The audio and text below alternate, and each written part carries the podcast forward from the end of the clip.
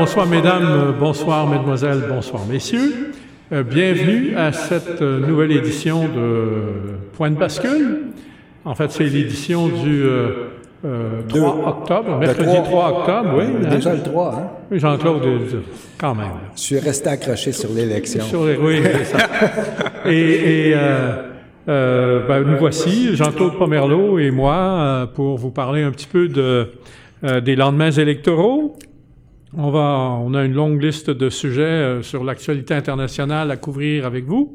Et puis, euh, quelques petits sujets sur l'actualité internationale. Donc, on fera une petite pause en cours de route.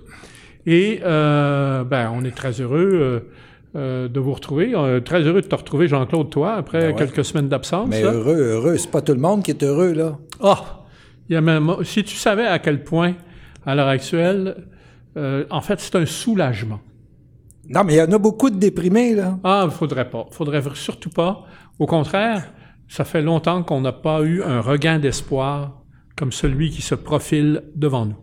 C'est ça qu'on va parler, là. C'est de ça qu'on va parler. Mais là, il y a du monde qui sont étonnés de ça, là. Ben oui, bien sûr. Ben, commençons par euh, revenir sur un petit peu ce qui s'est passé la soirée des élections. D'abord, la première chose qu'il faut comprendre, là, c'est qu'on s'est fait, ben, littéralement, enfiroiper par les maisons de sondage. Les maisons de sondage n'ont absolument rien vu venir. Ils ont euh, littéralement sous-estimé euh, la volonté de changement de la population et ils ont systématiquement surestimé euh, la force libérale. En fait, Jean-Claude, est-ce que c'est Jean-Claude? Non, c'est Léger. Léger, oui. bon, il, a, il a fait une analyse, puis il a dit, finalement, on avait à peu près euh, bien compris, sauf que les, électeurs libéraux se sont pas déplacés. Écoute, euh, c'est un argument qui vaut ce qu'il vaut. Euh, sauf qu'il faut comprendre que, à cause de l'historique, les, les, maisons de sondage ont malgré tout continué, même si les circonstances ne le justifiaient plus, d'accorder la prime de l'urne au Parti libéral. Et cette fois-ci, parce qu'on avait évacué la question référendaire. Euh, ça n'est pas du tout comme ça que la partie s'est jouée. En fait, euh, le, Parti libéral, euh, même s'il semblait être à égalité avec la CAQ, les, les, électeurs libéraux se sont tout simplement pas présentés, ce qui est un signe, d'une part, qu'ils étaient ils considéraient pas leur vote absolument essentiel du fait que la question référendaire ne se posait plus.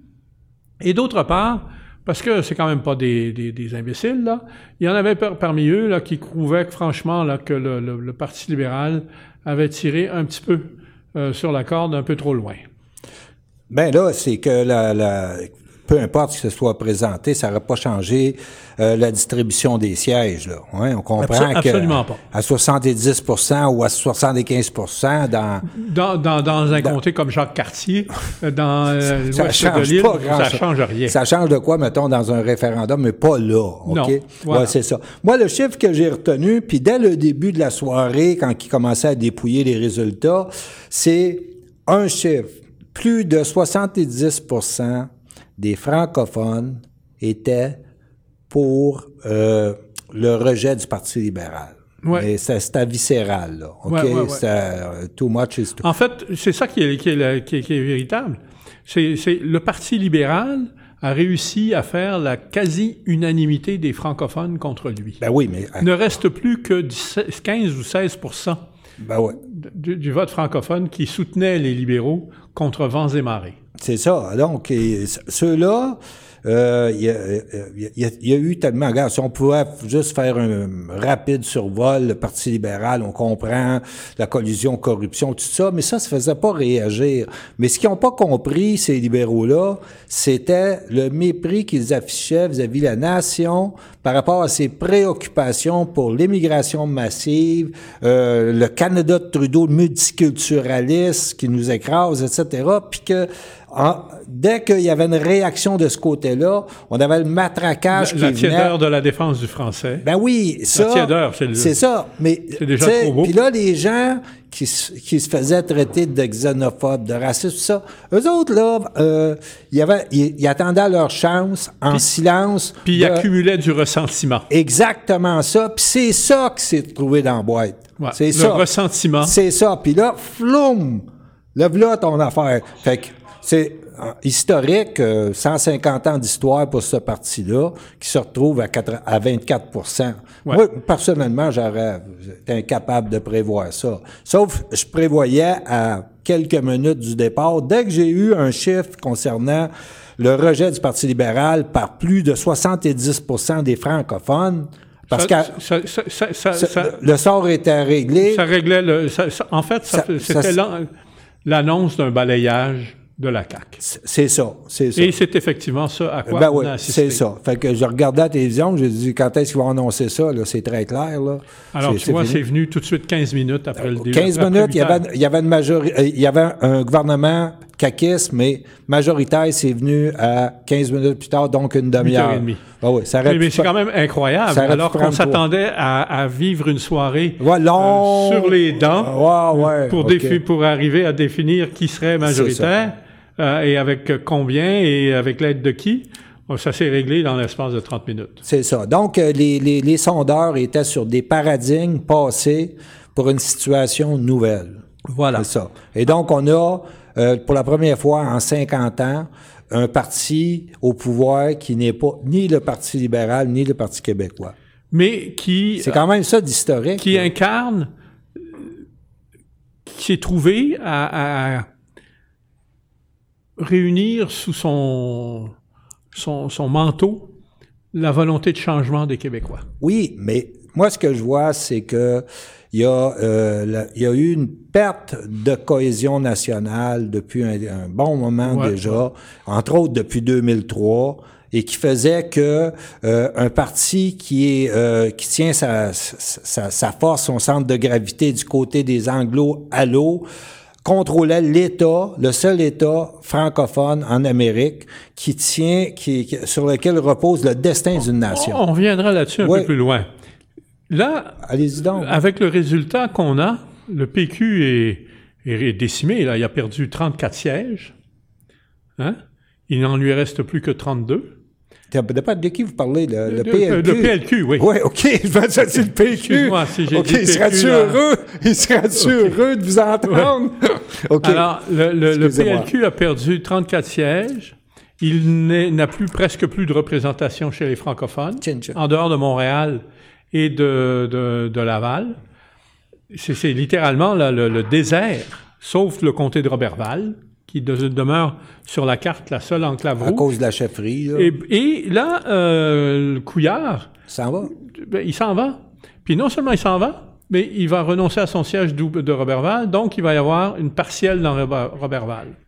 Tu sais, il faut comprendre que les gens de Robertval, ils ont voté Couillard parce que c'était le premier ministre.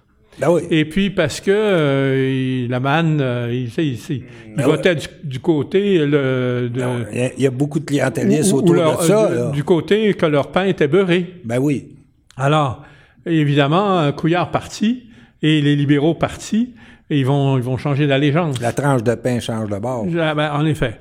Alors, il va y avoir un... Puis, dans les circonstances euh, actuelles, bon, on est, on est quand même conscient que le PQ n'est pas en mesure de relever le défi là, du tout, du tout, du tout. Il est occupé du côté de QS. Ouais, Québec solidaire à- dans Robertval a aucune chance, c'est un comté d'entrepreneurs.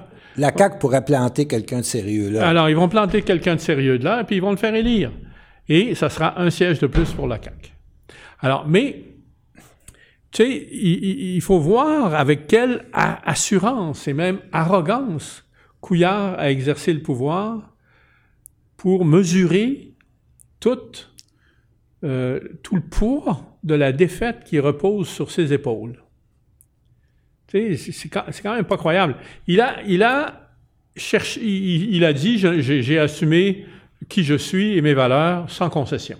Bon, c'est bien beau de dire ça. Il y a une chance la prochaine fois. oui, mais, mais en politique, là, c'est pas ça. Là. Il y a un décalage par rapport à ça, qui sont en réalité le multiculturalisme de Donc- Trudeau donc, et Il faut la comprendre nation. que Couillard, au départ, n'était pas du tout, du tout, du tout représentatif des Québécois. Ben non. Couillard, C'est ça. c'est un corps étranger. Et, oui. Un corps étranger qui vient de cette... De, c'est intéressant, on va employer une métaphore médicale. Il vient de se faire rejeter comme on rejette une greffe. Les anticorps. Les anticorps rejettent une greffe. Ouais, ouais. OK? Allô, médecin. si, dans son esprit, qui est pourtant un bonhomme euh, avec une formation scientifique, il n'a même pas été foutu de comprendre ça. Ben, c'est pas. OK? C'est quand, quand même fort, là. Et c'est te dire à quel point, à un moment donné, la, la suffisance et l'arrogance peuvent aveugler quelqu'un. Écoute, ça a valeur littéralement de, de, de, symbole. C'est- invraisemblable. On, a connu des, premiers ministres là, qui étaient complètement décalés. On, parle d'Adélard Godbout, par exemple, comme en étant un. Ben, je vais te dire une chose. Adélard Godbout, malgré que ce soit lui qui, qui ait consenti au rapatriement euh, sans consulter personne, pas au rapatriement, au- à la, la délégation du pouvoir du Québec en matière d'assurance chômage Et d'impôts directs. et d'impôts directs, il, il- il était encore, il était moins décalé par rapport au Québec que ne l'a été Couillard. Que vous êtes en train de dire que c'est probablement le premier ministre le plus antinational qu'on a eu pas dans l'histoire. antinational, le plus imperméable. Tu sais, c'est pas parce qu'il est anti, il n'est pas anti, il n'est pas. Mais il était surtout trudeauiste jusqu'à... il était, en fait, il était tout sauf québécois.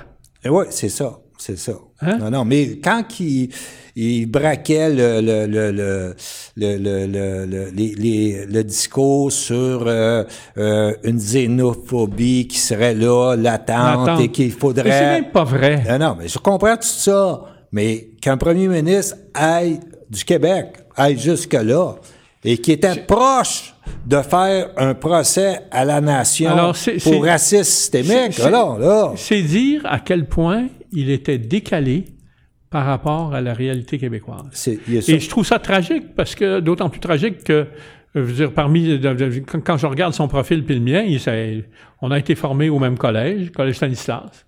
Et, et- et- moi, j'ai développé une toute autre euh, euh, sensibilité à l'endroit du Québec que celle de Couillard, malgré le fait que j'ai étudié à Stanislas. Mais c'est, on regarde euh, l'évolution du Parti libéral, là, le grand parti de Jean Lesage avec l'équipe du tonnerre, des, des, des, des batailleurs, là, pour ceux qui sont plus jeunes, ne voient pas, mais à l'époque, euh, ces gens-là, ils se battaient contre le centralisme d'Ottawa, ils se battaient contre les capitaux anglo-saxons qui voulaient nous contrôler, puis ils cherchaient à avoir des leviers pour contrer ça, etc. M- Même Godbout a fait ça. Ben oui. Et là, ça décline, ça décline, ça décline avec euh, Daniel Johnson fils, OK? Voilà.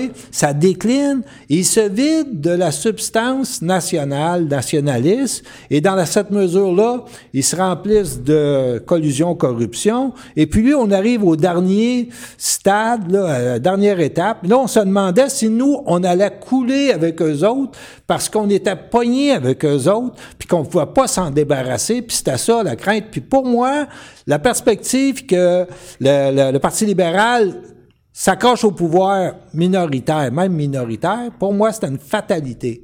C'est une fatalité parce qu'elle a achevé la job, OK? Ouais, mais Alors, euh, fort pour ça- heureusement, on s'est pas rendu là. Exact. Et c'est pour ça que on n'a pas à être déprimé. Pas du tout, au contraire. Parce que ce qui s'est passé, Écoute, on a réussi à se débarrasser, c'est quand même extraordinaire, mais pas de. du, du gouvernement le plus corrompu et, et Le de- plus antinational. et le plus antinational du Québec de toute l'histoire du Québec. C'est exactement Et, ça. et- et même davantage que le gouvernement Tachereau. Ben oui, parce que là, c'est le- les francophones avaient perdu le contrôle de leur État, OK, sur lequel repose leur chance, leur destinée comme nation, pas comme comme groupe ethnique majoritaire euh, au Québec, là, mais comme nation, OK, qui s'assume avec des assises d'État. Et ils avaient perdu le contrôle de cet État-là, et c'était eux qui l'avaient, et ils l'avaient tourné contre nous. Et donc là, la grande nouvelle, quelque chose qui doit nous réjouir, c'est que eux, ils ont perdu la main sur cet État-là et c'est une majorité de francophones qui prennent le contrôle de l'État. Maintenant, pourquoi en faire? Là, on peut rentrer dans... Ben oui, ben là. Ben, D'abord, commençons par noter, euh, quand même, il faut quand même souligner là, euh, la performance inattendue, euh, même si elle avait été annoncée en partie par les sondages, la, la performance quand même inattendue de Québec solidaire. Alors, Québec solidaire a été servi par une conjoncture favorable, euh, qui était euh, le fait que le Parti québécois l'a gonflé, lui a donné de l'ampleur, qui était dû au fait que le Radio-Canada cherchait à encourager la division chez les francophones, donc euh, l'affaiblissement du Parti québécois, donc euh, monter en épingle le Québec solidaire bien au-delà de ce que sa, sa, sa, performance sur le terrain pouvait justifier. Il faut comprendre que même, même à 15 là, de, de, de, de, vote, là, la performance, pas, pas la performance, mais la couverture qui a été accordée à, Québec solidaire dépasse largement l'influence qu'il a dans la société québécoise. Ah oui, mais il aurait pu avoir cette couverture-là, mais avec une perspective plus critique. Plus critique. Alors, c'est survenu à la toute fin, et c'est carrément une erreur, là encore une fois, de stratégie de Jean-François Lisée, d'avoir attendu à la dernière minute pour souligner ça. La, la, critique de Québec solidaire aurait dû commencer il y a un an. En fait, moi, je vais même aller plus loin. Mais bon, tu vas m'accuser que, que, que j'aime pas particulièrement François, Jean-François Lisée, puis tu as, parfaitement raison. Euh, c'est inexplicable que le Parti québécois se soit engagé aussi profondément dans la voie de la convergence avec Québec solidaire, alors que ça avait pour effet de le marginaliser à gauche. Ben oui.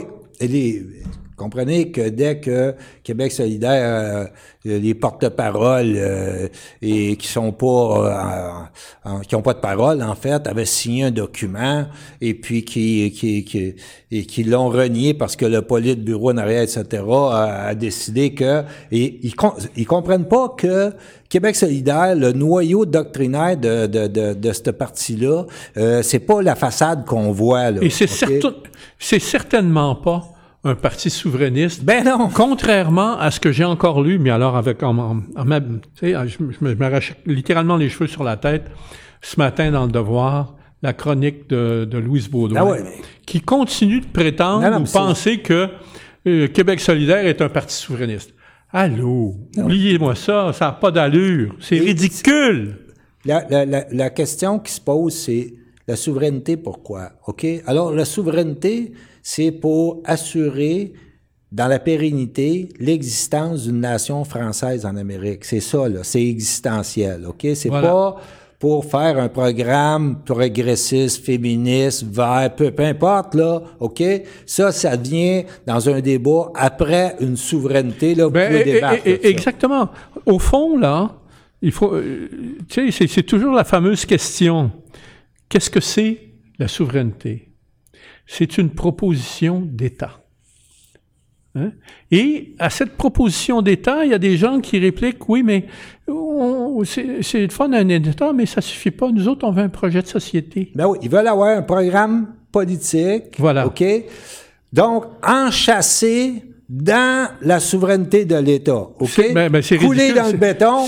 C'est pas de même ça se passe, les ben petits non, gars. Parce que ça Et les petites filles. Ben oui, c'est ça. Alors donc, ces gens-là, sont ils ont euh, euh, le noyau doctrinaire de, de, de, Québec solidaire. Pas les jeunes là, en, en région qui croient à, leurs rêves, là, mais ceux qui contrôlent le centre de gravité qui donne la direction politique à ce mouvement-là, -là, c'est des anti-nationalistes, mais viscéral. Ben oui, je comprends. Et comment voulez-vous faire vouloir la souveraineté d'une nation que en réalité, pour laquelle vous entretenez une haine. C'est ça que c'est, là. Ils ont une haine de la... Quand vous avez vu le Congrès, là, laisser au micro du monde venir dire les Québécois, c'est des xénophobes, etc. Comprenez, c'est leur réflexe profond, là. c'est ça. Alors donc... Et, et, et, et, chercher, chercher la convergence avec ce monde-là, c'est suicidaire. C'est ça. Il pouvait le faire. Moi, dans un premier temps, il pouvait le faire pour faire la démonstration que ce monde-là, c'était bullshit total. OK? Mais à partir du moment où ce qui arrive, puis ils renient leur signature, là, on ferme, là. On ferme la et, shop, et- là. Et c'est pas ça qui s'est produit? Mais non, là, ils ont... Non seulement c'est pas ça qui s'est produit, ils ont cherché jusqu'à la fin de continuer à tendre la main à Québec solidaire. Et pire, dans son discours euh, où il annonce son départ, Jean-François Lisée continue de rechercher un, un dialogue avec Québec solidaire. Euh, Louise Baudouin parle d'un dialogue avec euh, Ah, Québec solidaire. Et euh, Catherine Fournier,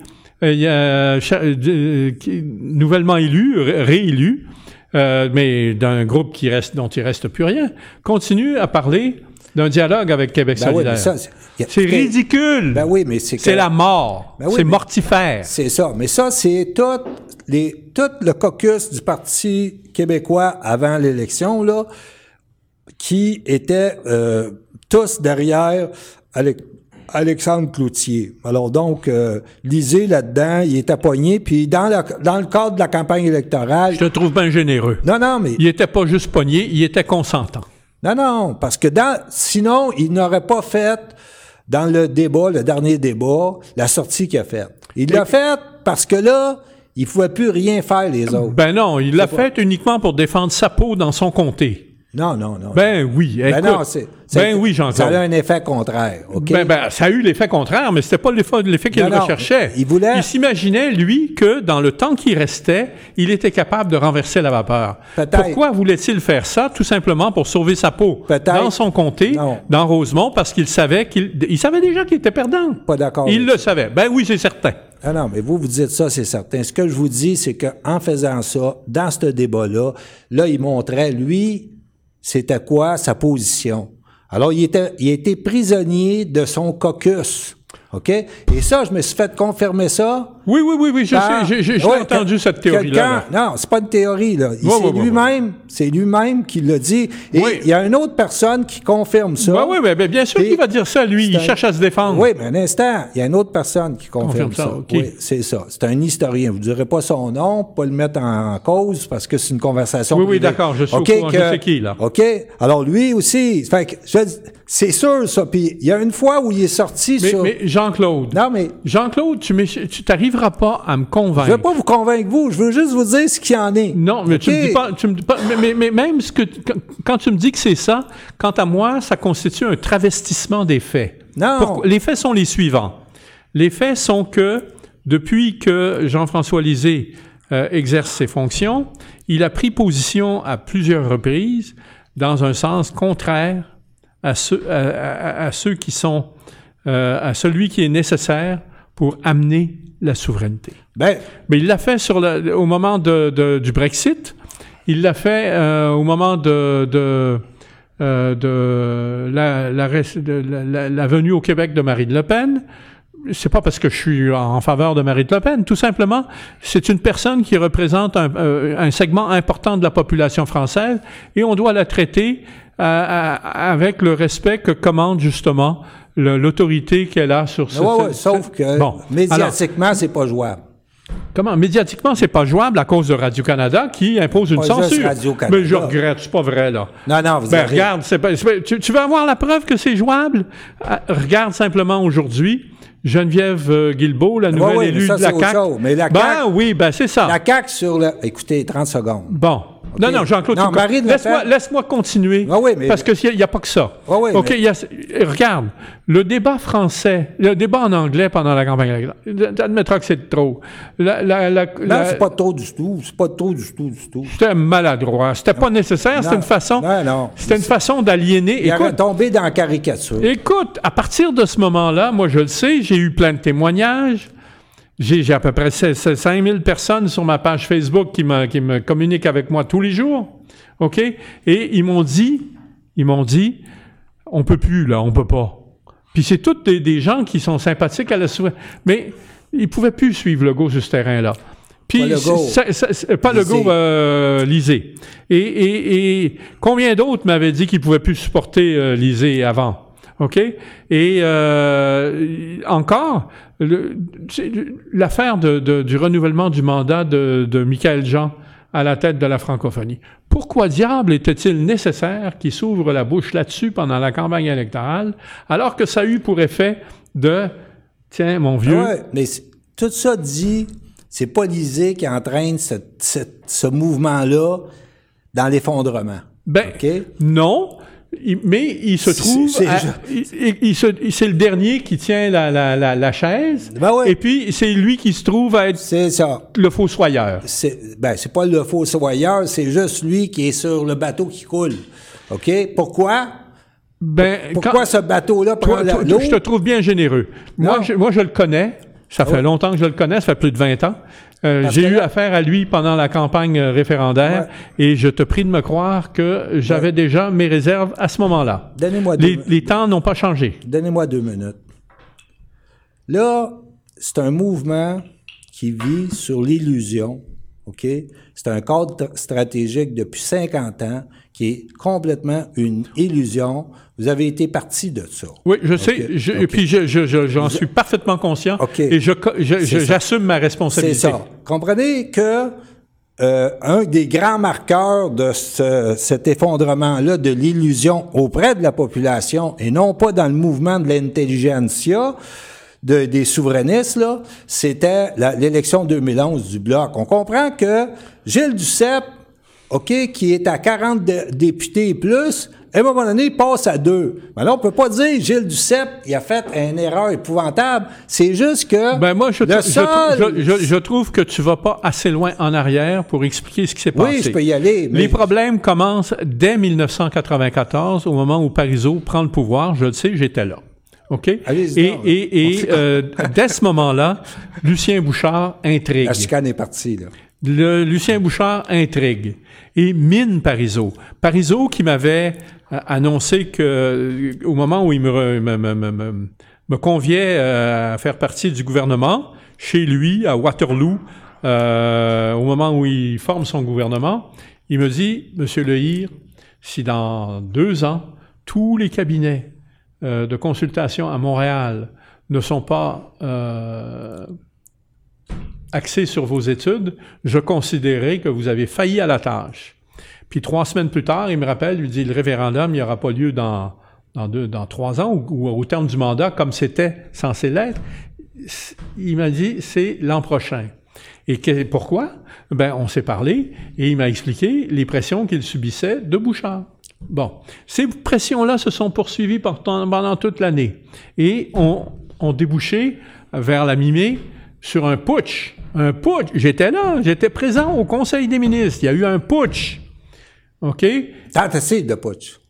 Non. Ou un putsch. Un putsch. OK. OK? En- pourquoi? Prise de direction politique. Une prise de direction politique.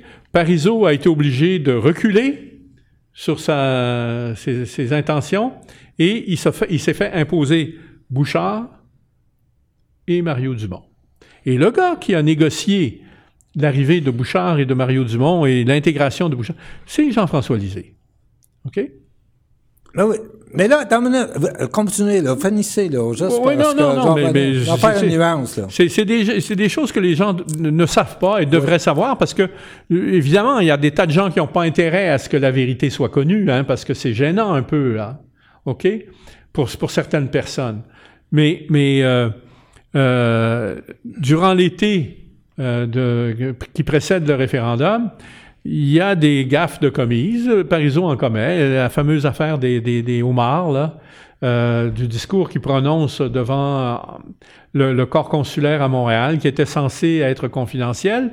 Eh ben, il y a quelqu'un qui s'échappe et qui, qui révèle euh, le, le, le poteau rose et puis qui raconte toute l'histoire aux journalistes. Comme par hasard, c'est le consul d'Israël. Bon, on ne tirera pas plus de conclusion que ça. Mais le fait est que euh, l'histoire des homards se retrouve en pleine page de la presse. Et euh, c'est difficile à gérer. C'est très difficile à gérer parce que ça sous-tend de la part de Parizeau une volonté de manipulation. Euh, écoute, je l'ai connu, j'ai travaillé avec lui, j'ai eu l'occasion de me prendre aux cheveux avec lui à quelques reprises. Et, mais je ne, je ne, je ne, je ne l'ai jamais considéré comme un manipulateur. Mais malgré tout, il a été perçu comme ça par son propre caucus. Et au cours de l'été euh, qui a précédé le référendum, le caucus a fait circuler une pétition suggérant que Parizeau se retire, même s'il devait gagner le référendum. La plupart des députés ont signé cette pétition. J'ai le souvenir de ne pas l'avoir signée, de ne pas avoir vu sur la page en question la signature de Jean Garon, ni de Jacques Léonard. Mais il y en avait pas mal d'autres. Oui, c'est ça. Mais ça, c'est un épisode. Ça, c'est. On, peut. Alors, ça explique en même temps le dérapage de Parizeau, parce que il faut pas croire qu'il savait pas que cette pétition circulait, il savait. OK? Le dérapage, ça l'explique, mais ça ne le justifie pas pour autant. Le dérapage de Parizeau, le soir du référendum, lorsqu'il blâme, il était franchement là, il savait, il connaissait, il savait le sens du vote. Non. OK, ben, vous avez dit ce que vous avez à dire. OK? Bon. On est dans la personnalisation des choses. Et à partir. ben oui, mais c'est nécessaire. Oui, oui, mais. OK, à partir du, du moment où euh, Parizeau quitte, Jean-François Lisée demeure au cabinet du premier ministre, sauf qu'on change de premier ministre, c'est Lucien Bouchard, et Jean-François Lisée va servir Lucien Bouchard. Quand Lucien Bouchard part, il fait quoi? Il, renverse tout. D'abord, d'une part, pendant qu'il est là, il, euh, euh, éloigne la, la gauche, euh, il éloigne les nationalistes. L'affaire Michaud, c'est ça, hein? OK? Et une fois qu'il a quitté le pouvoir, il lance les Lucides, il fait alliance avec André Pratt, des fédéralistes de la presse et tout ça. Et puis, il débauche le gars qu'il avait recruté lui-même, François Legault, et il le convainc de devenir le chef de la CAQ. Écoute, faut, à un moment donné, il faut arrêter d'être aveugle. Ah oui, c'est bien parfait. Sauf que tout ça, ce sont des épisodes qui s'inscrivent dans un cadre stratégique qui n'avait pas d'allure au départ. c'est des épiphénomènes. Ah non! Ah oui, c'est des épiphénomènes. Non, non, non, non, non, c'est le fil conducteur. Non, non. C'est ah, Jean-Claude. I was there. Ben oui, mais vous étiez témoin de enfermé dans un cadre stratégique qui avait pas de Pas d'allure, mais on se comprend. Mais sauf que si tu veux remettre en question le cadre stratégique, il faut remonter à 1973 avec la décision de tenir un référendum. Bon, ben là, écoute, je veux bien, on peut le faire. J'ai pas de problème. Ben c'est ça qui est en jeu là présentement. Ben non. C'est là-dessus que portait l'élection. Mais, il n'y en avait pas de référendum. Tu peux pas me dire que c'est là-dessus que portait l'élection. Oui, parce qu'il n'y en avait pas. Bon. OK? Pourquoi? Là, donnez-moi... À contrario. Non. C'est une preuve à contrario. Non. Bon. Donnez-moi 30 secondes. OK? On est, on est, on est inscrit dans le cadre stratégique. OK? C'est un cadre stratégique où ce que le mouvement souverainiste euh, abandonne l'État et puis part en quête d'un pays. Vous connaissez mon argumentaire, mais ceux qui nous écoutent ne le savent pas nécessairement. C'est un pays qui est fantasmé. Ils sont déconnectés de la réalité. On s'entend. OK? Là-dessus, on s'entend, mais pour les gens qui nous écoutent, OK? Alors donc, ce pays-là se sont fait dire par des grands mandarins fédéraux mononés, via Claude Morin, OK? Que ce pays-là, vous pouvez l'avoir, vous pouvez l'atteindre, il n'y a pas de problème. Vous devez passer, on vous suggère, par le référendum. Donc, le référendum va légitimer démocratiquement votre projet. OK, sauf qu'il n'y a pas un nono là-dedans qui pense qu'il faudra les faire signer à Ottawa. Vous nous dites référendum. Euh, si on gagne, euh, vous engagez-vous à signer ici en bas? Hein, l'entente comme il y a eu en Écosse, l'entente d'Édimbourg. Je, je, vais te dire que c'est bien pire que ça. C'est bien pire que ça parce qu'au moment où on se lance dans le référendum, on ne sait pas encore si la sécession est possible est juridiquement possible en vertu de la Constitution canadienne. Ben oui, ça, c'est déjà un problème. C'est déjà un problème. C'est déjà un problème de se poser cette question-là. Bon, ben oui, oui, mais, mais, c'est un problème, c'est un vache de problème qui va perdurer jusqu'en 1998, au moment où la Cour suprême, deux, trois ans après le référendum, va venir dire que, oui, la sécession est possible. Oui. Dans le fameux arrêt qui a été rendu euh, par le juge Lamère au nom de toute toute la Cour suprême. Ça, c'était, mais, mais ça, on a entendu 88, trois ans après. Et pour faire son, le, putsch qui s'est, qui s'est fait au mois de mai 1995 euh, au cabinet, auquel j'étais... C'est un point de l'argument? Oui, la légalité. OK. Il avait, il avait pas compris la démarche de Daniel Johnson père. Écoute, peu importe la motivation qu'on voudra lui attribuer, c'était euh, l'ombre de Lucien qui planait et qui était représentée par euh, de- de- deux ministres influents au Conseil des ministres, euh, Bernard Landry et Louise Baudouin. Bon, qui soulevait la question avons-nous légalement le droit à l'autodétermination? C'est ça la question qui était soulevée? Ben, c'était la question que soulevait Bouchard. C'est ça la question. Et Landry et euh, Louise Baudouin suggéraient de euh, se- s'en remettre au leadership de Bouchard, de préférence à celui de C'est ça. Parizeau. En réalité, la question était double. Savoir, un, est-ce qu'on a le droit à l'autodétermination acquis de notre point de vue? Et Mais le lorsque deuxième tu- volet, Bon, lorsque tu, parce que Parizeau avait annoncé une question claire.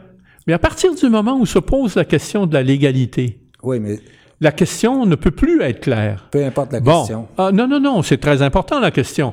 Et c'est ça qui va faire en sorte qu'on va se retrouver au référendum de 1995 avec une question de trois pages. Ouais. Non, c'est pas une question de trois pages, c'est la question qui renvoyée à.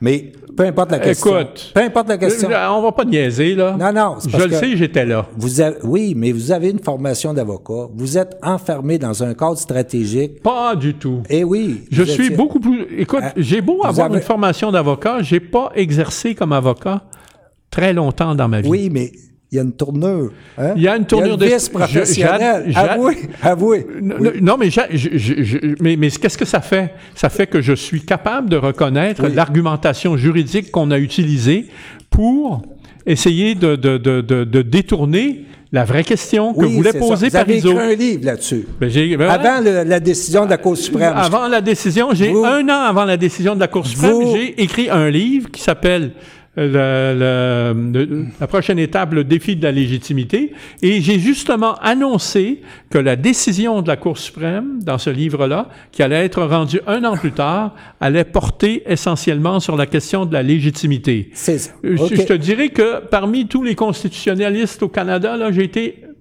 puis je me considère même pas comme un constitutionnaliste, mais j'ai été le seul à anticiper exactement ce sur quoi. reposerait le jugement, Le reposerait le jugement. renvoi de la Voilà. décision de 98. Voilà. Ben oui, là-dessus, c'est- je le sais parce que... Je, Tu l'as lu. Oui, oui, c'est ça. Mais l'affaire est, c'est que... il se pa- quand je disais tantôt la, la question à double volet, légalement, avons-nous le droit, etc., l'autre, il dit oui, mais effectivement, Ben justement, avons-nous la possibilité... justement, la question se posait de l'effectivité parce que euh, ce qu'on allait chercher, encore une fois, en 1995, ce n'était plus euh, l'indépendance comme un pouvoir de négocier l'indépendance. OK? Moi, il y avait rupture dans la clause. là. Ouais, ouais. Mais, mais sauf que il faut comprendre que ce que ce que ce que euh, ce avec quoi Lu- Lucien Bouchard s'est retrouvé, c'est un mandat de négocier. Et il était heureux, c'est ce qu'il voulait. C'était un négociateur. Il aime ça. OK? Et il s'est imaginé pouvoir réussir là où Bourassa avait failli. Avec un rapport de force différent. Avec un rapport tout cas, différent. Une Avec, décision. avec, avec le fameux couteau sur la gorge du père de, de, de, de Stéphane Dion. de Stéphane Dion, Léon Dion, Léon. qui avait suggéré que Léon la seule façon Dion. de, de faire, de faire euh, l'indépendance, ce serait de mettre le couteau sur la gorge au fédéral. Écoute, Rapport de force. je- ouais, non, non, c'est pas un rapport de force. C'est du parage. Non, ça c'est, C'est du parage. C'est ce qu'on appelle en québécois du parage. C'est, niaiseux. Ah ouais. Un rapport de force, là, Non, non. ça s'utilise précautionneusement, étape par étape par étape. Si tu veux avoir un bon exemple de quelqu'un qui maîtrise parfaitement l'utilisation des rapports de force, regarde Poutine. Regarde-le. Ouais. Il joue une pièce à la fois, et puis chaque fois qu'il gagne un, un espace, il resserre le rocher. Ah ouais. Hein? Non, on comprend ça. On comprend ça. Bon. Et d'a- d'ailleurs, euh, si vous ouvrez un peu de ce côté-là, on peut dire euh, la souveraineté, on en parle souvent, euh, on en a fait un souhait alors que c'est une somme.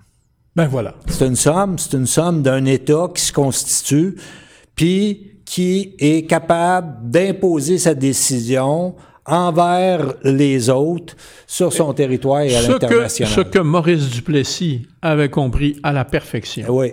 Tu sais, ça, vaut la peine de, de suggérer à nos auditeurs, là. Il y a eu une série euh, dans les années 70, milieu des années 70, qui a été réalisée par, euh, non, dont le scénariste était Denis Arcan. C'est une, une série de Radio-Canada au temps où Radio-Canada avait encore une épine dorsale et se tenait debout. OK? Et euh, elle avait été réalisée par un, un réalisateur de Radio-Canada qui s'appelait Mark Blanford et euh, qui était également euh, souvent un scénariste de l'Office national du film. Écoute, c'est une des meilleures séries historiques que j'ai jamais vues, pas juste au Québec, pas juste au Canada, historique, point. OK? Et vous pouvez la retrouver sur Google. Il y a deux, deux, deux chapitres que je vous invite à regarder incroyables. Deux chapitres incroyables.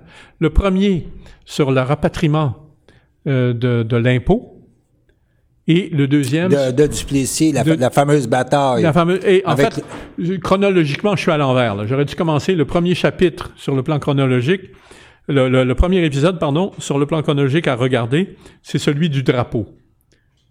Au moment où le La nation brandit sa bannière Et, et, et on dans le cadre constitutionnel. et on voit l'Union Jack qui descend du drapeau, du, du, du, du, euh, du mât de l'Assemblée nationale et qui est remplacé par le drapeau du Québec. C'est- Ça, là, comme symbolisme, c'est incroyablement Ça, c'est ce qu'on voit dans des batailles militaires, là, Voilà. au moment où... Clac. OK? Changement de régime. Exactement ça. Voilà. Les fleurs de lys fleurissent au Québec. Voilà. Et le deuxième épisode, ça c'est 1948, le drapeau. Le deuxième épisode, c'est euh, celui du rapatriement de l'impôt, euh, qui avait été concédé par euh, Godbout pendant la Deuxième Guerre mondiale Ah ouais. au fédéral pour faire face à la situation de crise, mais que le fédéral, évidemment, ne voulait pas rendre. Et euh, que Duplessis est allé arracher, mais littéralement à la force du poignet, Ouais. On connaît les circonstances, mais on les dira pas. oui, oui, parce que franchement, ce soir, ça serait trop. Non. Mais, mais, mais, alors, regardez ces deux épisodes-là, ils sont disponibles sur euh, YouTube. Faites Google, YouTube, Duplessis. Vous allez tomber dessus. Choisissez vos épisodes. Le drapeau, ONF. l'impôt. Ouais. C'est Radio-Canada. C'est c'est pas ONF. c'est ça, c'est ça. Et, et je veux dire, tout ça vous résume la- tout- la, la- la- la capacité, la puissance stratégique de Duplessis. Ah oui. OK? Et ensuite, le second à avoir. euh, bon, moi, Jean Lesage, écoutez, pendant les années de, de 1960, c'est, c'est, on découvre l'État. Hein? Un État puissant, là. L'État. On- on- Jean Lesage est le premier premier ministre à parler de l'État québécois. Ah ouais. C'est, incroyable. Il avait exclu les provinces de son vocabulaire. C'est fini. Il a même été aux États-Unis, quand, la première fois qu'il a été aux. États-Unis pour expliquer la nouvelle situation, Ouais. il a dit, je viens vous expliquer ce qu'est l'État du Québec. C'est Pas ça. la province de Québec. non, non, non, non, non. ce que- ce qu'est l'État du Québec. Jean Lesage, un bon libéral. Oui, oui. OK? Mais à l'époque où les libéraux avaient encore Un lien une de loyauté à l'intérêt national. une colonne vertébrale et, passerez-moi l'expression, elle est un peu crue, mais des couilles au cul. Ben oui. Hein? Bon. Jean Lesage, tout ministre fédéral qu'il avait été, tout euh, patricien euh, euh, de euh, Grand, grand seigneur à Ottawa. grand seigneur, euh, avait réussi, fait ça. Et l'évêque, évidemment, s'est embarqué là-dessus pour faire la nationalisation de l'hydroélectricité. C'est ça. OK. Bon, ça, c'est remarquable. OK? Et le suivant, c'est Daniel Johnson. Et Daniel Père. Johnson... Père. Père, oui, bien sûr. Et il Non, propose juste pour ceux qui nous écoutent. égalité ou indépendance. Il va chercher De Gaulle en France. De Gaulle vient. Écoute, le summum, le, le point culminant du voyage de De, de Gaulle en- au, au Québec, tout le, monde, tout le monde le voit comme étant le, le, le- Le discours au balcon? le discours au balcon. C'est pas vrai. Le point culminant, c'est le discours à Trois-Rivières. Trois-Rivières. De Gaulle et Daniel Johnson, regardez sur les, les photos de l'époque, vous allez découvrir De Gaulle, et Dan- de Gaulle est en uniforme militaire. Daniel Johnson est à côté de lui. De Gaulle, à la fin de son discours, entonne la Marseillaise. Daniel Johnson entonne la Marseillaise. Pas d'au Canada. Bon. Et moi, ce que je- le, le point fort, le point fort de cette euh, cette visite-là, c'est que pour la première fois, et vous avez parlé tantôt quand ils ont hissé le drapeau du Québec hein, sur la tour de l'Assemblée nationale, c'est que le Québec a imposé son protocole d'État envers Voilà. et contre celui d'Ottawa. Imaginez-vous. C'est ça, c'est ça qui a fait fulminer euh, Trudeau, hein? C'est ça. Alors, on se retrouve aujourd'hui avec l'élection de la CAQ Et Dans- on revient à la CAQ, oui. dans une... Hein? Ben oui, on revient à la CAQ. Ben oui. Ben oui, on a des choses à dire. Ben oui, on, on se- on- on- on revient, la question référendaire est évacuée, on revient dans la continuité de Daniel Johnson, père. Père. OK? Et là, la toute la question qui se pose maintenant est de savoir de quelle façon euh, la CAQ va utiliser sa majorité, son pouvoir, son, son- son crédit auprès des francophones pour servir les intérêts de la nation québécoise. Aujourd'hui, on a eu un signal important, un- très important. Ben oui, pour ceux qui s'inquiètent, parce qu'on disait, regarde, arrêtez de déprimer. Ne vous là. énervez, c'est pas Arrêtez de déprimer, là. On est dans une dynamique politique. On joue avec les cartes qu'on nous a données, puis ils Voilà. sont pas si mauvaises que ça. Ça, Bon, aujourd'hui, il s'est passé un événement majeur. OK? En fait, hier, il y en a eu un premier. Hier, François Legault a dit qu'il était prêt à utiliser la clause non-obstant pour Imposer sa charte des valeurs. sa charte des valeurs. Et aujourd'hui, la. Geneviève Guilbeault, qui est une élue de Québec, Québec solidaire. de, de- la ville de Québec, de la oui. OK, est venue faire une déclaration qui est sidérante. Ah ouais, on en a en ajouté, elle, là. là. Elle, elle a dit euh, ceux qui vont pas, les, les gens qui vont refuser d'accepter euh, la- la- la- L'interdiction du voile. l'interdiction du voile et de Dans tout signe religieux dans les postes d'autorité, C'est ça. euh, ben, soit qu'ils vont se rallier, ou bien ils vont Ils vont perdre ch- leur job. Ils vont choisir entre leur emploi puis leur job. Non, C'est- Ah non. majeur. Ah non, non. C'est majeur. Le- les gens ne savent pas au Québec, mais moi, je lis les, les journaux à Toronto. Ouais, ouais, ouais. Et ça réagit. Puis dans de Gazette, là, la moutarde au nez, là. Bon, OK? bon. Alors donc, il y a Puis ça. Adil là, Ouais. il est monté aux barricades. Ben non, mais écoutez, puis là, Trudeau Et- sort. Trudeau sort, et puis, il dit Un instant, là, il faudrait respecter les droits. oui, il faut y penser, là, où, ici, etc. Et donc, là, on a un clash sur quoi? Un affrontement majeur, Majeur. déjà dès le premier jour. Et qui, ce qui est au cœur de la doctrine d'État du Canada, le multiculturalisme. OK? Voilà. Alors, là, là c'est c'est là qu'on découvre que le Canada a une doctrine d'État qui est multiculturaliste et fédéraliste, on le sait. OK? Et que cette doctrine-là va s'opposer avec la volonté d'existence de la nation québécoise. la nation française en Amérique, C'est ça. qui a repris le contrôle de son État C'est ça. et qui se dresse contre l'État canadien, là. Et là, on, on est en train, littéralement, de reprendre la bataille. On est dans un, on, on vient d'avoir un, euh, un déclencheur de dynamique politique qui est, peu importe qu'est-ce que, Voilà. Peu importe à l'intérieur de la CAQ, on est fédéraliste, gars, et oublie ça, là, parce qu'on peut revenir à la fameuse histoire du bourrisme juste pour illustrer, c'est que le bourrisme, à un moment donné, euh, pour ceux qui sont plus jeunes, les années 80, le, le 1984, l'élection de Brian Mulroney. c'est ça, mais à- avec la collaboration du, du Parti québécois qui avait dit, voici, euh, on tasse la souveraineté, puis on passe sur le beau risque pour renouveler le Canada. Fait que tout le monde a crié ta trahison, peu importe, etc. Il y a eu tout un brossage, hein. Mais, en fait, c'est Ben, même, c'est c'est le moment où Parizeau va partir. Exact. Tout ça, bon, ben, la, la crise au, au sein du PQ, mais en réalité, ça déclenchait une dynamique politique parce Voilà. que la fameuse Balroney qui dit on va réintégrer le Canada dans l'honneur et l'enthousiasme, ça va se buter à la fin. Il faut souligner que le gars qui avait rédigé le discours où il était question de réintégrer le Québec dans l'honneur et l'enthousiasme, c'était Lucien Bouchard. Ben oui, mais là, il était un acteur d'une dynamique qui allait mener parce que, à cause du refus du Canada d'une entente qui était signée en principe, là, de reconnaître quelques cinq euh, principes, euh, dans le cas pour une société distincte qui, qui voulait pas dire grand-chose dans le fond. Là. Moi, j'étais content qu'il refuse. Là. Mais grosso modo, ça mène à une réaction au Québec, la grande vague bleue de- du début des années 90, on l'avait vu avec la Saint-Jean-Baptiste, la vague bleue, le monde, etc. Puis là, la souveraineté monte en haut de 50% etc. On voit que la politique, c'est une dynamique, OK? Alors là, qu'est-ce qu'on a? On a une vague bleue. C'est une suite de dynamique. Regarde, je me suis habillé en bleu pour la vague bleue, OK? J'ai été détendu par de contexte, OK? Alors donc, c'est ça qu'on a. Alors là, qu'est-ce qu'il fait? Ils commencent à clencher. Ils peuvent juste clencher s'ils veulent assumer euh, l'identité de la nation française en Amérique.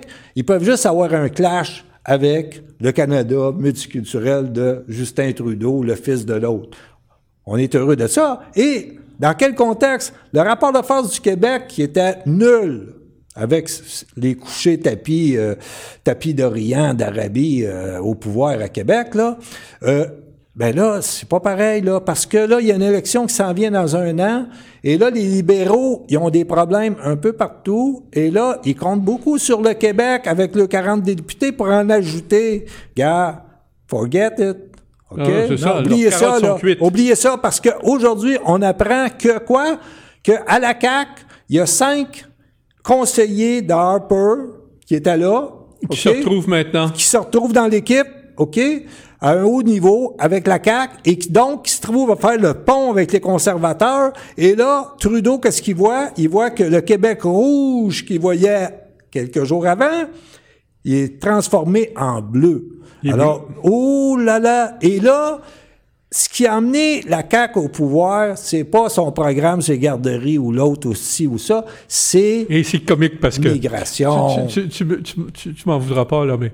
Vas-y. Ça rappelle tellement les, les, les prêches euh, de, de- des curés de l'époque qui disaient, avant l'élection, n'oubliez pas, Le ciel est bleu. le, le ciel est bleu et l'enfer est rouge. C'est ça, c'est ça que c'est- c'est oh, bon de ramener ça là parce que là c'est à propos. OK, Ouais. c'est ça, c'est comme ça que ça va se présenter parce que lui si euh, les gens qui ont qui ont appuyé, on l'a dit au début, ils voulaient ils, se- ils étaient tannés de se faire traiter de raciste parce qu'ils veulent imposer leurs valeurs chez eux comme nation, OK?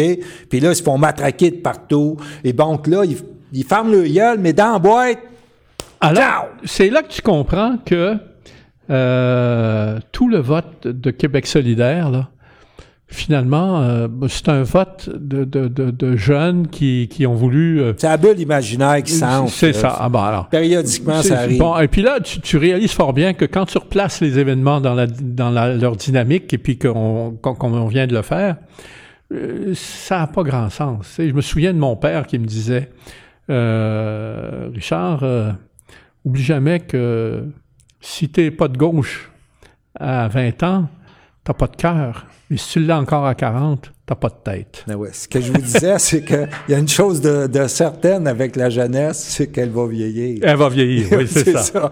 Alors ça, Alors, la majorité nationale est en train de se reconstituer, mais cohésion nationale, cohésion. OK? c'est important, Très, très important. Et crucial. conséquence, conséquence, elle se reconstitue sans aucune participation des Anglos et des Allos. C'est incroyable. Je veux dire, quand tu regardes le, le- le- Non, ça, la CAQ, C'est ils historique. sont pas là. C'est Ils sont pas là. C'est historique. C'est historique. Et alors, c'est là que tu vois qu'ils ont vraiment, vraiment pas mesuré.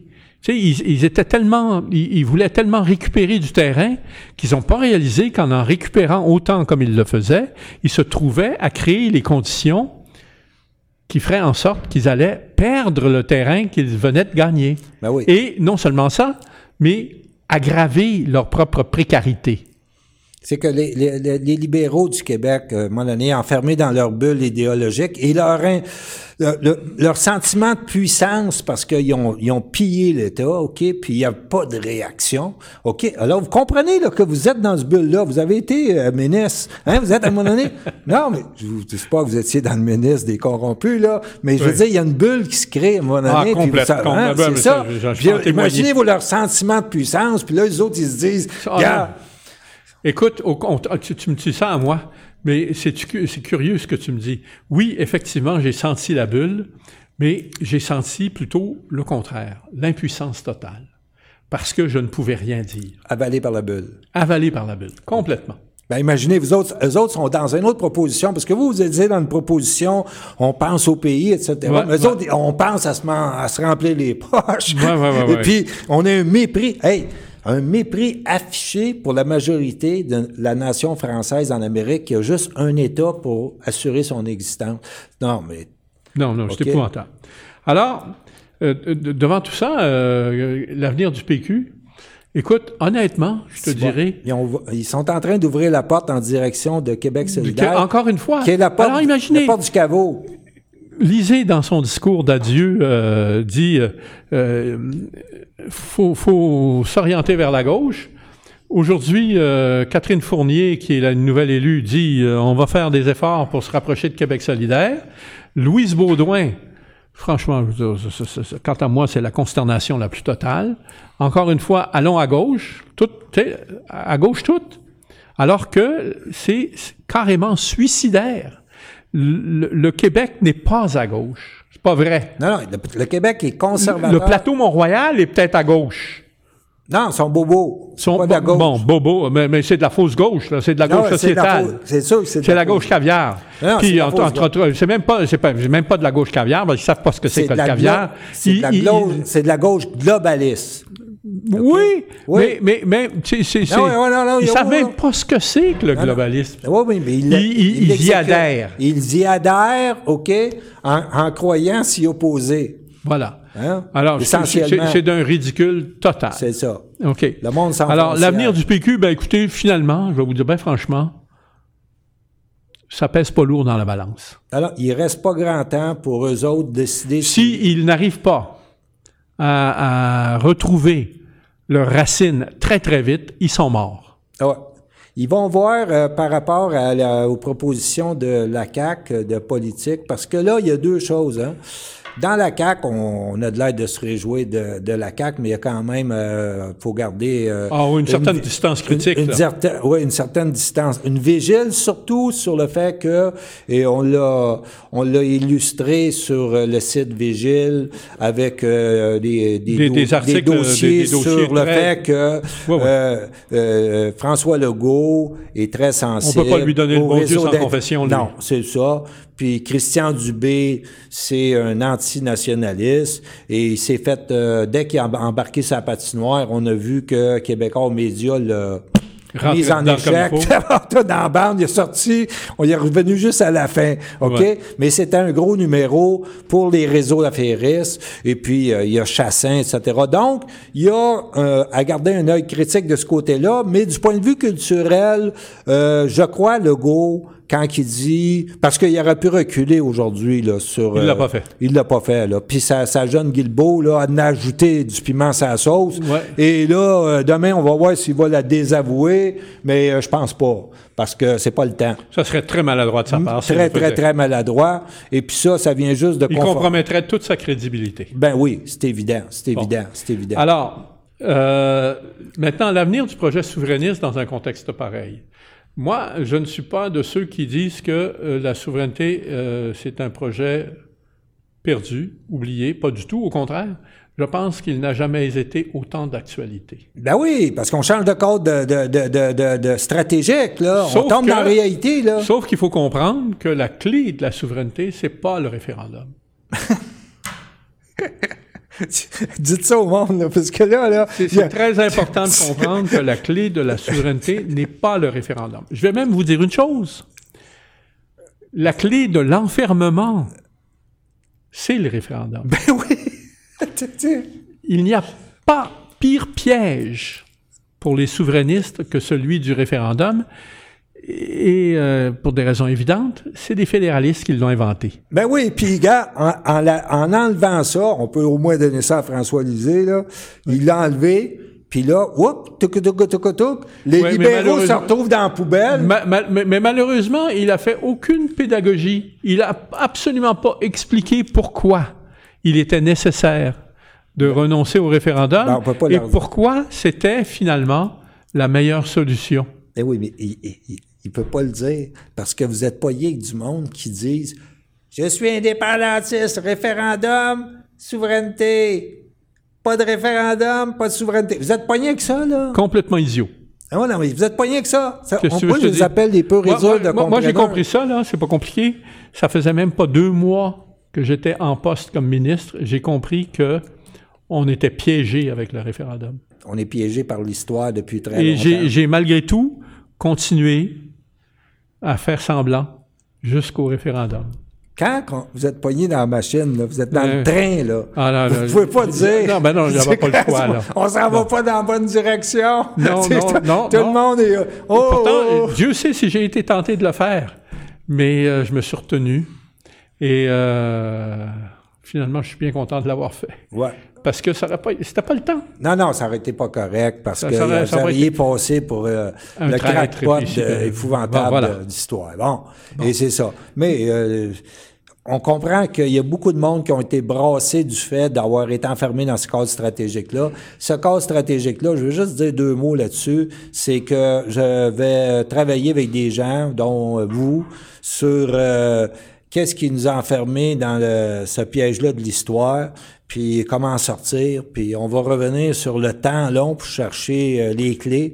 Et puis donc, on va voir que le conservatisme, par rapport au libéralisme, c'est deux grandes, euh, deux grands épisodes de notre vie, là, euh, sur 400 ans d'histoire, le temps long de notre histoire. Et puis donc, on va voir euh, d'où vient notre force et d'où vient notre faiblesse par rapport à ces Puis deux on va comprendre qu'on doit notre survie au conservatisme. Ben oui, et là, curieusement, C'est en train de se refaire. il y a beaucoup de conservatisme du côté de la CAQ, je regrette, là. C'est un centre de gravité historique, là, puis on y revient. En tout cas, c'est un centre de gravité historique pour nous. En fait, ça a été euh, finalement la, la- la condition sine qua non de notre survie.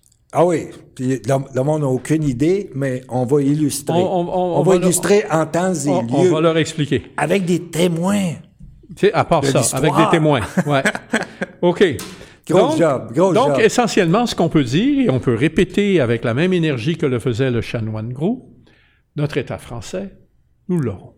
Nous le voulons, nous l'aurons. l'aurons. Il faut persister dans notre être national. Et là, on y revient. Et là, il faut chercher à reconstituer notre rapport de force et de nouveau à nous positionner sur égalité ou indépendance, C'est ça qui comme l'a fait Daniel Johnson. Ben oui, là, on revient sur les fondamentaux qui avaient été établis à ce moment-là, puis qu'on a perdu de vue avec à le référendum. C'est ça. OK, c'est ça. Et- Et, vous, vous, vous avez été brassé là-dedans. Ouais. Avouez. Ah, très bon.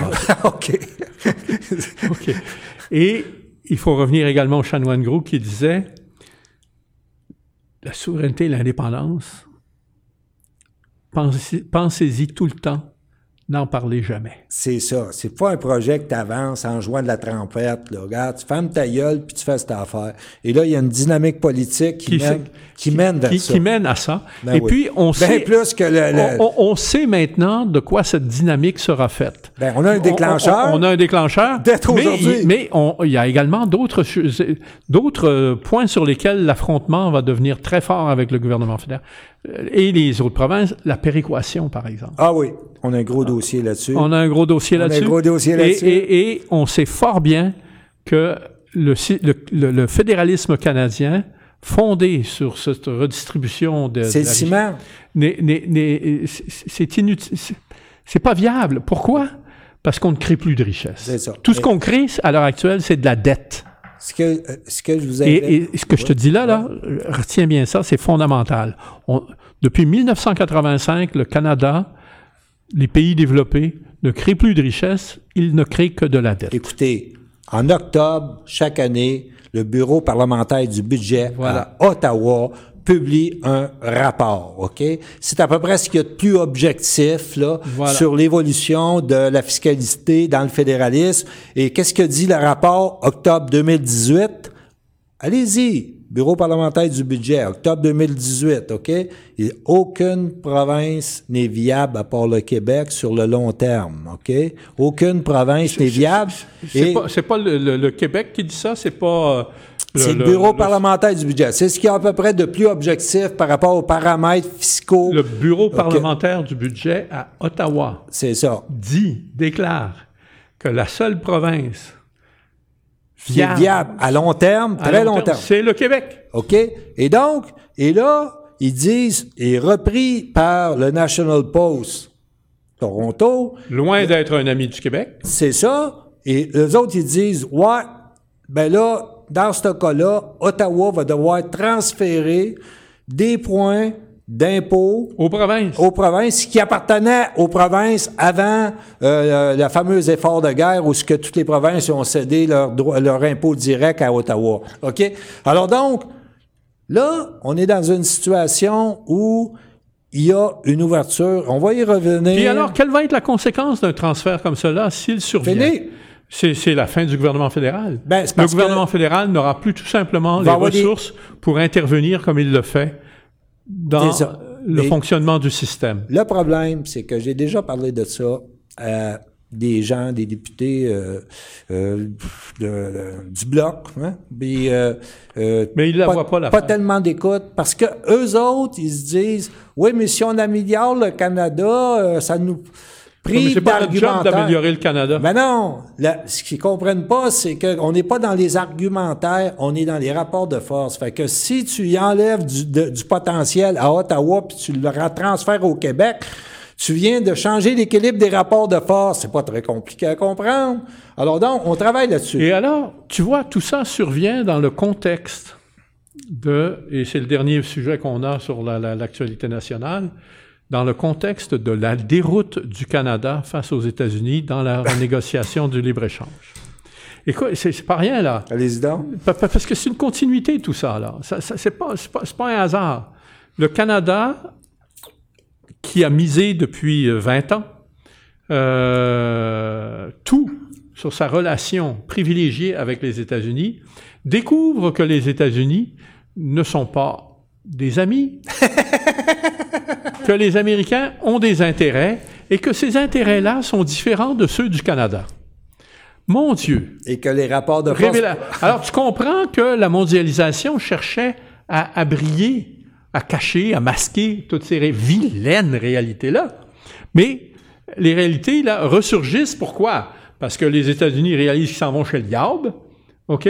Et puis, le, la- la- la- le slogan de, de, de, de, Trump. c'est Make America Great Again. Quand il dit ça, Make America Great Again, il dit pas ça contre le Canada ou n'importe qui. Il dit ça pour les États-Unis parce que depuis 1985, euh, tu sais, quand je t'ai dit qu'on créait plus de richesse, les États-Unis n'en créent plus non plus. OK? On crée de la dette. Et les, les, les Américains créent de la dette bien plus vite que nous. Et à des niveaux bien supérieurs aux nôtres. Alors, là, il faut qu'ils essaient de, par le- le- tous les moyens, de rapatrier de la, création, de, de- de la capacité de créer Les la bases de richesse- la de la création de création aux États-Unis plutôt que virtuelle. plutôt que virtuel. Arrêter de miser sur le développement des services financiers, rapatrier des, des, des, des, Les bases manufacturières. des bases industrielles aux États-Unis, faire en sorte que les États-Unis deviennent de nouveau une puissance industrielle qui va leur donner en même temps, leur ramener une classe moyenne. Parce que la classe moyenne a été décimée depuis 20 ans. qui, qui est le fondement de l'État de droit. Hein? Qui est le fondement de l'État de droit. Bon. Alors, tu, tu- tu vois les- les- l'impact que ça a. Et, et le Canada, là, s'imaginait que wow, oui, tout, tout est beau, savez, tout la- est rose, savez, etc. ça- Hey, un instant, là, les petits savez, amis. ça- cette, la citation de Lord Palmerston, là. Ouais. Hein?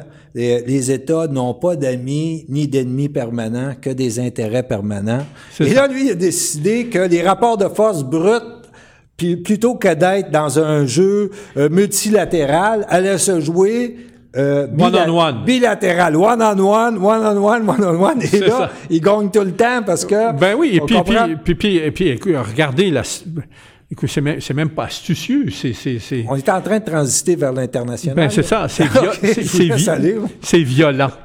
C'est violent. Et la violence euh, dont, dont vient de faire preuve euh, Trump dans ses négociations avec le Canada et- et constitue un signal pour le Canada que les États-Unis ne sont pas No more nice guy. ne, ne sont pas des amis, là. C'est un adversaire. OK? Et un adversaire dont il faut se méfier et contre lequel il faut, il faut se prémunir. Et le Canada D'où l'ouverture vers la Chine. là. Ah! et l'Europe même. L'Europe, même, oui. OK? Et, et, euh, voilà la situation dans, dans laquelle on se trouve et euh, la, la situation dont euh, Justin Trudeau hé- hérite et qui il a pensé naïvement que parce qu'il entretenait des bons rapports, il était gentil, il montrait ses chaussettes à Washington, Ben oui. euh, que ça allait nécessairement... euh, Ben oui, puis il est allé leur dire comment c'est important, les- ça. respecter les transgenres. bon, ben écoutez, là. Hein? Big time. Bon, alors, on va rester là pour ce qui est de l'actualité nationale et on vous revient dans quelques minutes avec euh, l'actualité internationale. Ben c'était une bonne transition que vous avez faite, là. Je vous félicite. Alors, euh, nous voici de retour, Jean-Claude, pour le, la deuxième partie de cette euh, édition du Après 3 la grosse octobre. chicane de la première partie. Ben oui. Euh, la, la- la- la deuxième partie de cette édition de Point de bascule du 3 octobre 2018, mercredi, deux jours après les élections au Québec. Mais bon, euh, c'est le volet international qu'on aborde maintenant, puis on l'aborde avec euh, les États-Unis. Alors, écoute, euh, les États-Unis, là, ils s'en passent-tu des affaires là-bas? un euphémisme. oui. Et, euh, mais tout- tout- toute, la, toute la semaine a été euh, concentrée sur euh, cette question de la ratification de la nomination par le, de, de- de- du juge Kavanaugh euh, par le Sénat pour euh, son, son accession à la Cour suprême. Et euh, on sait dans quel contexte ça s'est produit, on sait euh, c'est cette, euh, cette, euh, les déclarations de cette dame, cette- une psychologue, il faut quand même le souligner, euh, qui, Madame Ford, qui a prétendu qu'elle avait été violée. Madame Ford? Oui, Oui, OK. OK, violée. Alors, écoute, c'est des, pas- des faits qui remontent à 37 ans. Et, et Madame Ford, ça, ça- ça- ça vaut la peine de le souligner. Moi, je ne l'ai pas vu souligner nulle part, mais moi, ça m'a frappé. Madame Ford, au moment des événements qu'elle euh, qu'elle relate avec beaucoup d'imprécision, parce qu'elle n'est même pas capable de- de- de- de- de- d'être euh, certaine que son agresseur est bien le juge euh, Kavanaugh, parce qu'il est déjà juge avant, euh, à la- au, cour- au Circuit Court, donc en cour d'appel aux États-Unis. Euh, elle n'est même pas sûre que ce soit lui son agresseur. Déjà, ça pose un, un- un méchant problème. Et deuxièmement, elle avait 15 ans au moment des événements. Écoute, je quand tu regardes son témoignage, là, elle participait à des orgies à 15 ans. À des orgies? Oui, oui, ah oui, carrément. Là, C'est pas juste des- petits parties d'adolescents, là, un peu de boisson. Des orgies, avec multiples partenaires sexuels, avec euh, de l'alcool à couler euh, Ah partout, avec euh, du pot, en veux-tu en v'là? Oui, j'en veux. c'est légal bientôt. C'est pas, pas encore le temps, là. Reste OK, le fait calme. Allez-y. OK? Et puis, elle avait 15 ans. Moi, moi, j'ai eu une fille de 15 ans. Elle, en a aujourd'hui peut-être 35, mais ma fille, à 15 ans, là, elle faisait pas ça. Alors, tu, te dis, là, c'est quoi cette affaire-là? Ça n'a pas d'allure. OK? Euh, de quelle façon elle a été élevée? Que faisaient ses parents? Où étaient-ils? Comment se fait-il qu'ils aient pu tolérer qu'elle... En tout cas, euh, elle est victime. Elle est victime d'abord de l'incurie de ses parents. OK? Et ensuite, elle est victime de, de, de, du, de la, pff, du milieu de, de complaisance totale dans lequel elle a été élevée et puis dans lequel euh, non, il était normal pour une fille de ce 15 ans de se retrouver dans Dans- des... Ça n'a pas de bon sens. Bon, alors, on cherche à faire un procès, à accuser le juge, le, le- le- le juge Kavanaugh alors que lui-même prétend n'a rien avoir à faire. Tous les témoins qui, a été, ont été cités par, euh, cités par euh, Mme Ford se sont défilés. On dit, ben là, on sait pas trop, là. Euh, bref, il reste rien. Et vendredi dernier, au moment de, de, où, on devait passer à l'étape suivante pour la nomination du juge Kavanaugh à la Cour suprême, les démocrates sont parvenus à imposer euh, ou à faire en sorte que le, gouvernement, que le, président demande un supplément d'enquête au FBI. Le FBI a cherché à communiquer et avec le juge Kavanaugh et avec Mme Ford. Ils veulent pas, ni l'un ni l'autre, témoigner, en dire plus. Le, FBI est pris avec le témoignage tel qu'il a été déposé à la commission. À la commission sénatoriale. Et euh, vraisemblablement, on a, il y a toutes les raisons d'anticiper qu'ils vont donner le feu vert. Tout simplement en l'absence de, toute preuve.